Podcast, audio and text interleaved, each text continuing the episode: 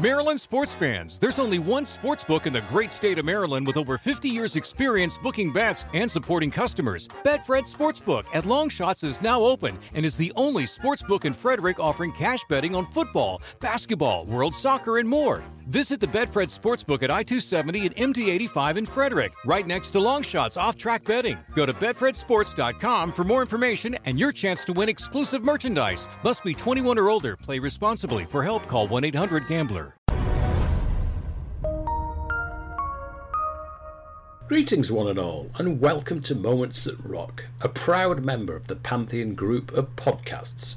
I'm your host, Tony Michaelides. I spent three decades working in the music industry, running my own PR company, and working as a publicist. For U2, The Police, Depeche Mode, David Bowie, New Order, Peter Gabriel, Genesis, blah blah blah blah blah. If you want to know more, feel free to visit my website at www.tonymichaelidis.com. Each week, we'll strive to bring you a cornucopia of musical delights, all based around storytelling.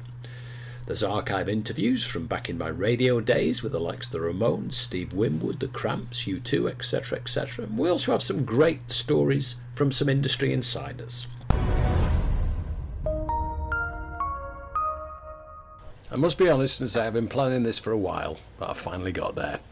This is the first of a four part series on U2. When I say U2, I'm talking about the earlier days, uh, the really early days when they were nothing, and the people involved that uh, helped them take that first rung up the ladder. That's not to say that we did it all, but we played our part. They played a major role themselves. Brilliant management, great work ethic, and it's actually a great story and a great lesson learnt from rock and roll. And today, uh, two guys called uh, Neil Storey and Dave Robinson, both colleagues of mine some 40 years ago at Island Records. Well, Dave in 78 was at Stiff, and I was working Elvis Costello and his bands there. He later went on to become the managing director of Island Records at what was their most successful time then, with Bob Marley's Legend with Frankie Goes to Hollywood, and of course the unforgettable Fire. Neil was the press officer throughout it all, and the first person that sent me a cassette of U2. So I'll thank him for that.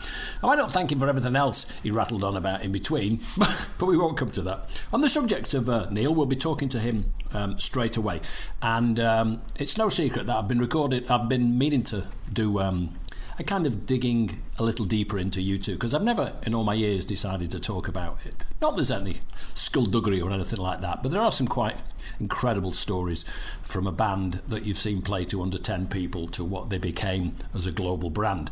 So to share that with some friends, all of whom were there, I don't think has been shared before on the airwaves or wherever. It's usually people talking to people. This is kind of similar, but not. What does happen is when you're talking to people, they tend to uh, use first name terms about people that you won't know. So I'll list the role of, uh, of suspects here. Neil Storey was the press officer at Island Records um, throughout the 80s and before, um, and he did all the publicity with his uh, boss, Rob Partridge, who was um, a, an unbelievable legend in the music industry. Sadly passed away far too soon, and he is greatly missed. Hugely respected man. Dave Robinson became Island Records managing director in 1984 around that period I just told you. You've probably heard about the Blarney Stone and the Irish and their storytelling. Well, Dave Robinson just about swallowed the Blarney Stone, one of the greatest storytellers ever. Annie Roseberry and Bill Stewart were the A&R people that probably saw and discovered the band first time round. Um, Chris Blackwell is the head of Island Records, and Paul McGuinness is the head of U2. He managed them forever, up until a couple of years ago, when he politely retired. And who can blame him? He did about just everything all along the way. Some great people and some great conversations. So let's get cracking with good old Neil. It all actually begins with a guy called Bill Graham. Bill Graham was a writer for the Hot Press. The Hot Press was an incredibly important magazine. It was the only music related magazine in Ireland at that time. Bill, amongst a number of writers, was a good chum of Rob and mine. Rob and I ran the press office at Island at that time. He'd bang on and on and on about this little band that he'd found. He'd seen them. Uh, he liked them a great deal. He'd hooked them up with Paul McGuinness, who was who'd become their manager, and he was trying to get Rob and I to go and see them. And what with one thing and another, something got in the way. There was never an opportunity to go, you know what, I'm just going to take a flight to Dublin. And, you know, it was a bit of an expense in those days, to be truthful about it. And if I think either of Rob or I had been really, really, really into it, then uh, we'd have had to get permissions from this person, from that person. It was certainly more than my at that time credit card could could kind of manage. You know, a weekend away in Dublin to go and see a band that I kind of I'd never heard any of their music, and but Bill was somebody that we knew a lot and we trusted a great deal. And Robert also met in a previous life. He'd met McGuinness. Various journalists started kind of talking to us they'd either been over to, to Ireland or they'd seen or they'd heard. And so there was a kind of a rumble going on about this little Irish band. And then uh, we knew that they'd been signed to a singles deal to CBS in Ireland. A guy called Chas de Whalley was part and parcel of that. And we'd also heard through the grapevine that Chas wanted them to sign to CBS on, a, on certainly a European deal through CBS in London. CBS in London weren't that keen for whatever reasons. The U2 123 um, EP had come out. We had, or I certainly had a copy of that. And things were beginning to kind of bubble. That's the easiest way of explaining it. And then Nick Stewart as he was then Bill Stewart, Captain Bill, he uh, had heard, and he'd kind of hang out in our office as well. So we'd kind of pool ideas, and there were various other bands around that he was getting interested in. He'd recently arrived as our A&R guy, and there was a lady called Annie Roseberry who was also key to the whole thing. And she'd also heard. And so, you know, we our fingers, I'd like to think, were kind of somewhat on the pulse. Anyway, what with one thing and another, Bill did eventually go and see them, and Annie had seen them, and then they played the Acklam Hall. There was a sort of three line whip out from Bill Stewart, and I was the one who couldn't go. He went, and he came back in the following morning, we kind of reconvened, and he went, "Yeah, they were pretty good," and it was not much more than yeah, they were really interesting than that at that point.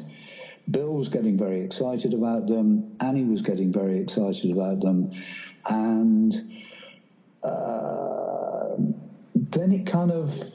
I think Bill was kind of walking around saying, "Look, I've signed them." Um, whether that had actually been signed off properly by Blackwell at that point, I don't know. I think possibly unlikely. And I think it would probably have been Rob who either was called by Chris or he called Chris, who presumably would have been either in Nassau at that point or maybe somewhere in Jamaica, saying, Look, you know, this band, I've been to see them and I think they're really okay and, you know, we should proceed. So that's basically what happened. Literally, as soon as they had signed, we took it in turns in, in terms of who actually went over to start the initial sort of PR ball rolling. Um, Rob did the first photo session, and that was with Sheila Rock. And that took all day, and they were on the beach. And the picture that everybody knows from that session, which has the three of them facing kind of forwards, and then you've got Adam on the far right, and there's a dog in the background. And that was the PR picture we, we chose, and that was literally the last picture the last frame of the last reel that day. Everybody was freezing cold. I remember Sheila Rock saying, I was frozen to the marrow shooting that picture or those pictures. And that was the one that was used. And that stood us in really good stead for, God, the better part of two years, I think. Chris Needs uh, was, the, was the first UK journalists. UK journalist that we took over. I took him over. That was my turn at the airport. We were then. Uh, we then went and had. They took us to lunch in some in a hotel in Dublin. That's all I can remember. It was very good lunch. I do know that. McGuinness's car wasn't particularly kind of car worthy. Um, Bono didn't stop talking, and everything was really cool. And then we went to the Gingerbread House. The Gingerbread House was where they rehearsed. I think it was the south side of Dublin. Anyway, they were all there. So we met Edge and we met Adam and we met Laurie, Larry. And he was incredibly pissed off that day, incredibly pissed off, because there must have been some dates coming up. Island had given them a certain amount of money, not very much, I don't think, probably cash. And he had had some. Uh, for his drum kit, he'd had some cases made up. And for some mad reason, they'd arrived in the colour pink. And he was furious about it. And he was, anyway. So, what was one thing or other? They did two songs in there. And there was me and Needsy and McGuinness, must have, yeah, he was there. And that was it. And they played, I swear this is true, they played as if they were playing to a full house at Wembley Arena. It was extraordinary. It was just one of the most remarkable things I've ever seen in my entire life. They did 11 o'clock, which, had they recorded that with Hannett at that point, I'm not sure. I don't think they'd have recorded that, or they may have done. Um, and then the other song they did, I don't know. I, I, it could have been An Cat Dubh. It could have. It would have been something off of the the album. That's for sure. In its infancy, um, and the power. I, uh, it was just. It was like having a. It was the place was tiny. It was like sitting in in somebody's living room or standing in somebody's living room, and they were the other side of the fireplace the thing that you need to understand is this was a rehearsal. It was no more, no less than that. It was a rehearsal. There were two of us in the room. And the most remarkable thing was that it it was as if they were playing to a full house at Wembley Arena, which they didn't do until 1984 um, on the Fire Tour. And it was just two of us. McGuinness would have been there, so that's three of us. Yeah, I've never seen anything like it. It was the, just the sheer power. The it was el- elating. That's that's the best adjective. I know. Chris Needs and I came out of there and just stood in the in the fresh air outside, just shaking our heads. It was excruciatingly loud, but then you know Edge playing edge type guitar at that kind of volume that he, he plays at in a very confined space is loud. And they went for it. They really, really went for it. It was extraordinary. Just fantastic. Just fantastic. And then my first gig was the Hope and Anchor, was it? Wherever it was, it was seven people in the audience. And um, uh, again, it was the same kind of thing that they played as if there were they were playing to 10,000. Yeah. It was extraordinary. And then in the middle of the show, because don't forget, this is long before, you know, Edge has got 28 guitars being tuned for the next song by Roadie X or Y or Z. So, you know, a string gets broken, then he sits on his his amplifier and his, you know, thingy, his Vox AC30, restrings the guitar everybody gathers round and we sit and chat to, you know, Bono, Bono holds court. That was what those early gigs were like. Don't don't anybody misunderstand. But you, you all you knew was you were seeing something, and there's no point in saying, "Oh, yeah, I knew that was the next best thing. I knew they were going to be bigger than Led Zeppelin," because that's total utter bollocks. I always find it amazing. You know the stories, but you uh, hear them again, and it's kind of like you've never heard him before. That was Neil Storey, um, who was the press officer at Island Records for a good few years. He worked under um, a really good guy called Rob Partridge. I mentioned that at the beginning of the program, who was the head of press. They wanted to form their own PR company and stuff, and Neil's still actively involved. Um, in his own company, Hidden Masters, which released amazing uh, back catalogue stuff and done a lot of stuff with Island Records. As I mentioned before, it was Neil's story that sent me the cassette and told me to go and see this band on the 31st of May 1980. You've been listening to Moments That Rock with me, Tony Michaelides, your host. We'll take a short break and hear from our sponsors, and we'll be back to hear Dave Robinson's involvement and his memories of U2. Hello, Pantheon podcast listeners. Christian Swain here to tell you more about my experience with Raycon earbuds. Our family now has three pairs of Raycon earbuds around the house, and my wife just grabbed a pair of the Headphone Pros to replace some headphones from a company that was double the price. And yes, she loves them. Now, if you haven't pulled the trigger on a pair of Raycons, or even if you have, but you're in the market for another pair because they're just that good, well, now is the time to check them out because they just launched their upgraded model of the best selling everyday earbuds. With Raycon's upgraded everyday earbuds, now you also get active noise cancellation, ergonomic design, and multi point connectivity that lets you pair with two devices at once. New quick charge function, three customizable sound styles plus awareness mode, available in a variety of vibrant new colors to complement any and all skin tones. I even have a pair of earbuds in a cool green color. I have tried just about every earbud known to humankind, and these Raycons are fantastic. Seriously, if you've been wanting to check out Raycons, there truly is no better time. You're going to ask yourself why you didn't check them out sooner, and Raycon offers a 30-day happiness guarantee. So, what are you waiting for? Go to buyraycon.com slash Pantheon today to get 20% off your Raycon order, plus free shipping. That's right, you'll get 20% off and free shipping at buyraycon.com slash Pantheon. Buyraycon.com slash Pantheon. Hey folks, Steffan Chirazi and Renee Richardson here from the Metallica Report. And we are proud members of the Pantheon podcast family, where the best of music and podcasts unite. We've got something pretty cool for you.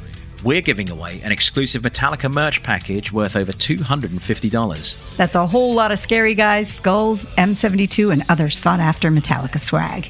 And we've made it easy for you to win. Follow and share the Metallica Report, and you're in the game. Go to pantheonpodcast.com slash Metallica, enter your email, and hit that button to be entered to win.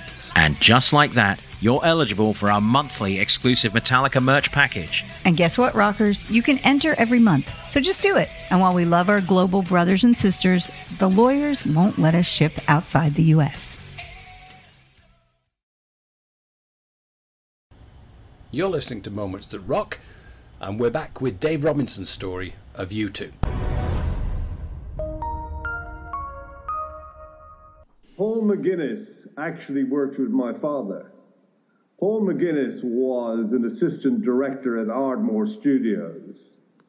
And people were coming in to make movies in Ireland, you know, with, with very good tax breaks and, and other incentives that the Irish government were using to bring in movies to sound, uh, sc- sound stages uh, just outside Dublin, Ardmore. My father was the resident signwriter at Ardmore, so he did all the props and all the writing, so all the kind of all that area of stuff that movies would use, where they would need uh, names over shops or pubs or whatever, whatever the thing. My father did all that kind of work. That was his uh, expertise, and so he was aware of Paul McGuinness uh, I think they kind of got on, but I don't know. My father was quite of a quite an aggressive individual, and I'm sure I'm sure Paul was pushy in his own sphere of endeavor. Anyway, they knew each other, and so uh, I had I met Paul along the way, who told me that he knew my dad. So um, initially, I didn't meet Bono until actually I went to Ireland.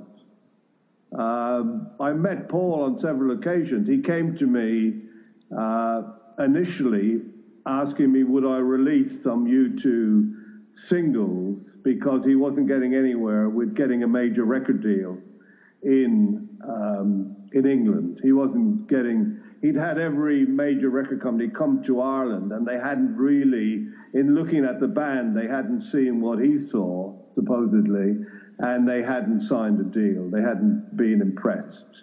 Although, you know, the U2 audience were totally exhausted from playing the same gig over and over and over again to every record company when they came to town in the same venue.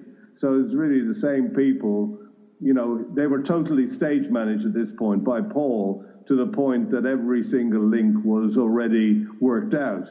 So, um, you know, it still hadn't made an impression on the record companies. So he came to London to meet me at Stiff and said, would I help him by putting out um, a couple of his singles independently? And quite honestly, I listened to the material and I was not very impressed, I have to say. Um, early days for uh, U2, uh, Bono's voice wasn't wasn't of the same character that it grew into. Uh, he was, and they were very kind of mm, naff punk. they were they were a half and half punk band in between punk and trying to be commercial and try, trying to hit some kind of chord in England that wasn't there. They, you know, they didn't have an organic kind of style. They had an attempt to try and find a commercial style or a, a hook generally that might connect to the major record companies. So I, I said to Paul that quite honestly, we were a small record company at the time. We didn't have the wherewithal to release independent records that I could actually uh, promote properly for him, and suggested that Chris Blackwell was looking for uh, stuff, and I made an appointment with Chris Blackwell at Island so Paul could go over there and meet him. Anyway, he went off to Island, and the, and the story goes, and I wasn't there obviously, that Blackwell kind of avoided him, swerved around him a bit, or had something else to do. You know what Chris Blackwell was like. He he would say yes, but you know he may very well have been off doing something else. And uh, Rob Partridge and Nick Stewart listened to the material and uh, I'm amazed to say that obviously one of them or both of them were a better A and R man than me, perhaps.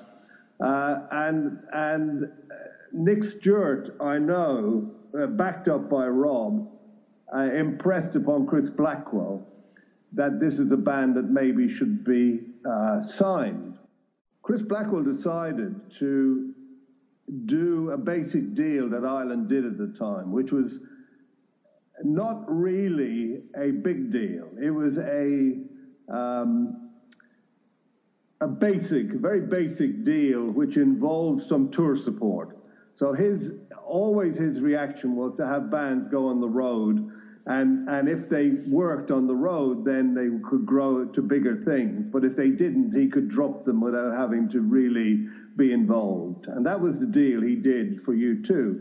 What he, what he equally he did, which was fairly amazing, is he introduced them to a gentleman in America called Frank Barsalona.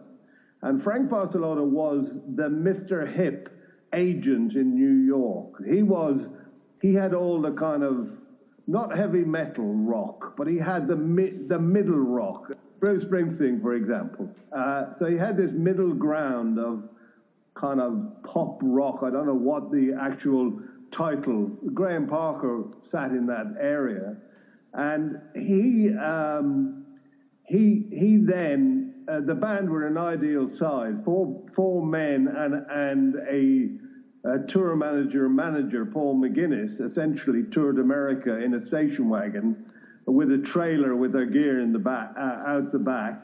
And they went around the entire bit of America. Frank Barsalona loved the Irishness of U2 and I'm sure he liked. I, I never spoke to him on the subject, but I'm sure he liked Bono. He certainly liked Paul, and uh, he he put them on wherever one of his bigger bands didn't have a support. He uh, put them on as support, so they managed to support some of the biggest up and coming bands in America. Equally, I am told by a couple of other roadie guys that I've spoken to, American roadies that Bono would insist that the band watched the headliner every single night and he saw things they did that he fed to his musicians. So he trained his band in, uh, in all the tricks and uh, stagecraft that he was watching from bigger bands. And so gradually U2 um, got uh, a lot of uh, got a lot of uh, knowledge of how it worked. His voice, because he was gigging a lot every night and because he was trying so hard to get encores and things, that he was over singing, his voice blew out on several occasions. And in actual fact, that's what developed his basic um, sound over the the pipsqueak kind of early U2 um, trebly, punky kind of sound became deeper and more interesting. On top of that, on top of that, Bono found that Bono is one of the clumsiest people in the history of the universe, but he turned it to his advantage. He had a pair of brown boots that he wore for gigs every night. And one night, in his frustration to try and get the crowd to come with them, because they were obviously up for the headliner, right? Supporting some of those bands is difficult because people would throw things. He climbed the PA stack. Most of the clubs in those days had a PA of their own, not like in England where you had to bring your own PA. They had one built in and they had a sound man. So Bono climbed the PA stack very precariously. Um, will he or won't he fall and break his neck kind of situation in his brown boots? and got to the top and sang his last number from the top of the stack. So he got an encore. And from then on, he climbed every PA stack across America. And the fact that he's still here in one piece is, is, is you know, a, a magical, a magical situation. But he found that climbing the PA that got him an encore. And he found that cynically, I mean, musically, U2 are an acquired taste, and an awful lot of people have that acquired taste. But but stagecraft wise, he learned how to do it. He learned that it was a system, a knack, a method, um, repeated. It's what things that worked he kept in, things that didn't work he dropped. So he was very he was very. Uh, clever, he was very cunning, he saw exactly which bits worked and which he kept. And that's why, at the end of the day, when his voice became a really powerful unit and his songwriting really improved, that's the reason, uh, somewhat, as to why U2 conquered the world. Love listening to those guys so much. Great storytellers and some really um, wonderful stuff from the early days of U2. Fond smiles from this ear host. You've been listening to Moments That Rock, the first episode in a four episode series on U2, talking to people that were there in the really, really early days, right up to before they got a record deal, and in those really early stages where they were toured and toured and toured and played really every little place that they could. Um, the story about um, Barsalona, Frank Barsalona's involvement and um, the way they conquered America by real hard work. I think they call paying your dues. I don't know who does it nowadays, and I don't even know where bands are, but we won't quite go there. By the way, I forgot to mention that uh, a lot of this interview stuff and archive stuff that I root out for Moments That Rock is really old. It was on cassette some 35, 40 years ago, and copying from cassette to MP3 um, you don't always get the quality unless you've got tens of thousands of dollars worth of equipment to ramp it up and make it sound beautiful. And frankly, I don't. Stay tuned for next week. You'll hear Mark Radcliffe telling us, well, both of us telling us the story of the first time they went to that we went to see U2 at Manchester Polytechnic on a rainy night in Manchester on the 31st of May 1980. And that'll be followed by an interview that very few people will have heard with Mark and Bono and The Edge talking about uh, just up before the War album and a little young Irish kid who's pretty angry. You've been listening to Moments That Rock, a proud member of the Pantheon group of podcasts, and there's plenty of good stuff on there. Come back next week for more U2. Insider Insights is a regular weekly feature in Moments That Rock. It's where we talk to behind the scenes people in the music industry and let them share their stories. More next week.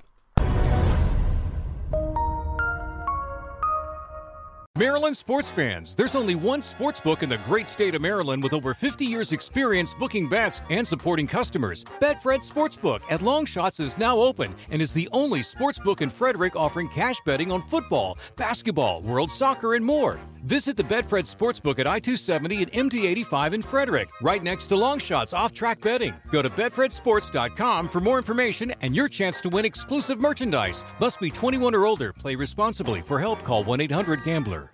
Have you ever lifted a piece of furniture and found the carpet underneath looks brand new, while the rest of it looks, well, not brand new? That's when you realize you need new carpeting.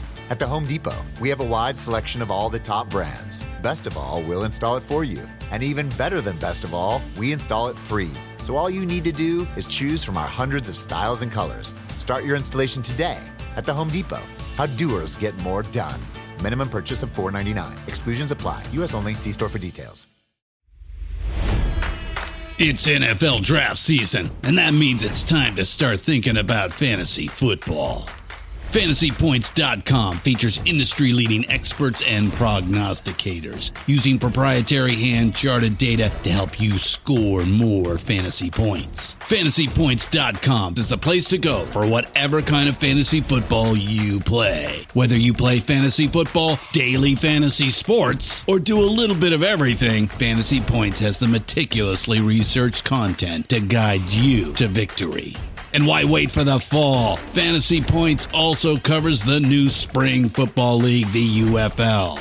Join the guru, John Hansen, Scott Barrett, Joe Dolan, and other massive names in the fantasy football universe with an exclusive offer. Use code Pantheon for 15% off any fantasy points package, including the all in package, with access to every article, tool, and data nugget that Fantasy Points has to offer. That's fantasypoints.com and code Pantheon for 15% off at Fantasy Points. Fantasypoints.com. Code Pantheon. Score more fantasy points.